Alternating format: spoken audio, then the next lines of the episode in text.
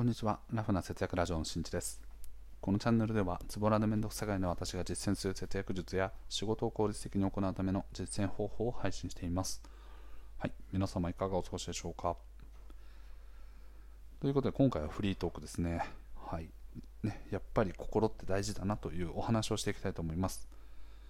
つい先日ね、僕はあの誕生日を迎えて、そんな時にね、こう親からメッセージが来て、ああ、まあやっぱそうだよねと。いうふうに思ったので、ちょっとそのお話をしていきたいと思います。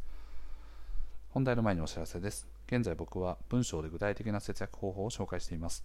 ラフな節約ブログで検索していただくと、具体的な実践方法に加えて、節約におけるメリットや効果などなど詳しく解説しておりますので、ぜひともご覧になってみてください。はい。ね、では早速本題ですね。うん、心って大事っていう話ですね。つい先日ですね、僕は6月の20日をもってですね、ついに37歳になりました。ありがとうございます。はい。ね、この音声配信を始めてですね、かれこれもう多分1年、1年ちょっと、もっとか、もっと経ってるのがね、ちょうど1年ぐらいなのかな。はい。スタンド FM とか他のね、音声配信とかを経由して、今現在のポッドキャストにたどり着いてるんですけど、はい。そんなこんなでね、36歳から37歳に変わりますと。はい。で、まあ、その37歳を迎えた当日ね、あの背中、腰かな、腰がですね急に痛くなってきて、で次の日になったらですねもう歩くのがね、もうあのもうあの歩けないぐらい腰が痛くて、でこれぎっくり腰じゃなくて、結果的に言うとですね、まあ、慢性的にこう筋肉が凝り固まっちゃって、あのそれが痛みになってきてるみたいな感じになっておりました。そんなね37歳、絶好のスタートを切ったわけなんですけれども、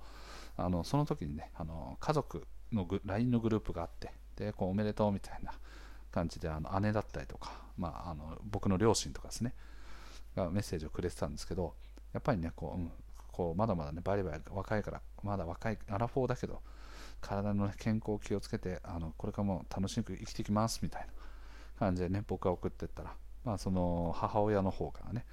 うん。まあ、こう健康であることの、ね、大前提としてはやはりこう心のストレスだったりとかねあの心のこう純度をねもう高めていかないとやはりこうそれが体にも影響が出てくるからまずはこうね自分の好きなものだったりとか気分転換とかをうまくしながら仕事とかねいろいろ楽しんでねみたいな感じのメッセージをくれました。でその時にねやっぱりこういい体を作るためにはやはりいい心の上に成り立ってるんだなと思いました。それはなんかまあ逆もしかりだとは思うんですけどどちらかというとねこう精神的に参ってくると体への影響って出てくると思うんですね。で今回で言うと僕がこの腰を痛めてるものに関しても、まあ、逆もしかりのパターンで言うと体を痛めてるからああやだな痛いな歩きたくないなとかああもうちょっともう座ってのもっくうだなうーみたいな感じでストレスをね受けたりなんてことも少なからずあると思うんですけどやっぱりね僕は過去にそのねあのうつ病をね発症したことがあって中度のうつ病かな。うん、でその時にもう本当にねあもう今まで自分をどんだけこう、ね、あの雑に扱ってきたんだと。睡眠時間は少ないしこうやりたいこととかも全部我慢してたしでかつですね当時お金とかもなかったからこう気分転換をしたいと思っててもお金もないし、うん、もう八方塞がりみたいな。で子供夜泣きするしみたいな。背中センサー敏感すぎてもうもう本当に1時間2時間しか寝れない日が何日あるんだみたいな。嫁爆睡してるみたいな。はい、とかね、いろいろちょっと、ちょっと最後ね、愚痴見えた感じになっちゃいましたが、はい、あのそんなこんなんでね、あのいろんなことがこう積み重なって、自分って何なんだろうみたいな。感じになった時に、もうあの自分の体がね、異常をきたして、もうあの会社に行けないみたいな状態になったんですけど、その時にねこうあ自分を今までね雑に扱ってたなとか自分っていう優先順位ってすごい低かったんだなっていうことに気づかされて今現在ですねしっかりとそこは自分っていうものを大切にする時間をあの妻とねあのしっかりと相談した上であのいただいております。もちろんあの家のやるべきことをね全てやった上でですねあのそこは承認をもらってるという感じですね、うん。まあ、具体的に言うとね平日僕はあの1日休み、まあ、すなわち土日月曜この3日間というのは常に毎週3連休なんですよ。でこの月曜日に関しては子供の送り迎えは全部やるんだけれどもと日中に関してはもう好きなことやってていいよみたいな感じの日にしてもらってます。なのでどっか散歩行ったりランニング行ったりなんか洋服買いに行ったりとか。あとはこうねちょっと友達のサイト作ったりとかブログ書いたりとか。いろんなことをやってるんですけどそういった気分転換をする時間っていうのがしっかりと確保できたことによってそこの精神衛生面的にもねめちゃめちゃ良くなりました。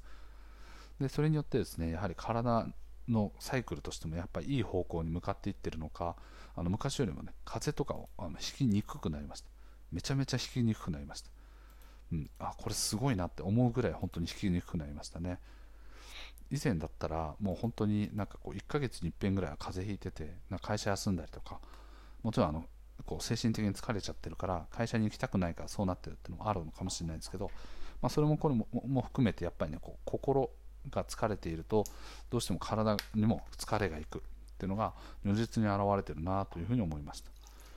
でそんなこんなでね、まあ、あの今当たり前で毎日過ごしてるとついつい忘れちゃうんですけどその誕生日の時に母親がそういう言葉をくれたことによってあそうだそうだと。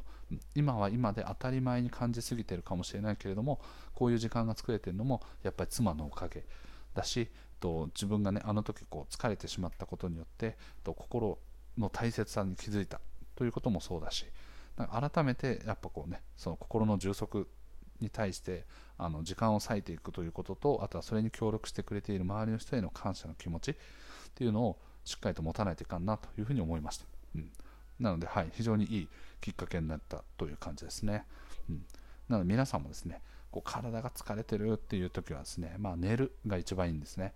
でこの寝るっていうのはやっぱりこうこう心身ともにあの休みを取れるので非常にいいです。で特に眠りの質が低いよっていう方は寝る前とかにストレッチとかするとねすごいいいですね。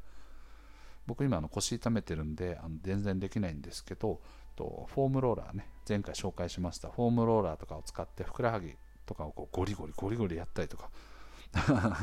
はい、あのお布団にゴロンってしながらこうあの膝を曲げてねあの寝っ転がったまま膝をこう背中側にこう回すような感じで倒折り曲げてこう太もものところをこう筋を伸ばしてあげるとか。そういうふうにしていくとですね体の血液が循環していってあの非常にこう睡眠の質を上げてくれる、なんかこう老廃物とかをねこう流してくれたりとかそんなような効果もあったりするんでぜひとも皆さんもねやってみてください。もう心身ともに疲れている時は寝る、うん、あとは運動ですね。うん、運動することによってですねあの人間ってその30分のランニングをすると約12時間の幸福感が続くっていうふうに言われてます。ちなみにあのスイーツが好きな方とかが甘いものとかを摂取した場合に得られる幸福感というのは持続時間約30分ぐらいというふうに言われています。なので運動に換算することによって約24倍ぐらいかな、うん、の効果があります。はい。なのでぜひともおすすめですね。で今言った24倍っていうのはちょっと計算があのあやふやなので気にしないでください。はい、言ってから聞いておきました。はい、そうですね。まあ、おおよそ、おおよそかな、そうかな。うん。はい。という感じでですね、はい、やはり心って大事だなと思った出来事でございました。はい。ということで、今回の配信は以上です。最後まで聞いてくれてありがとう。また聞いてね。バイバーイ。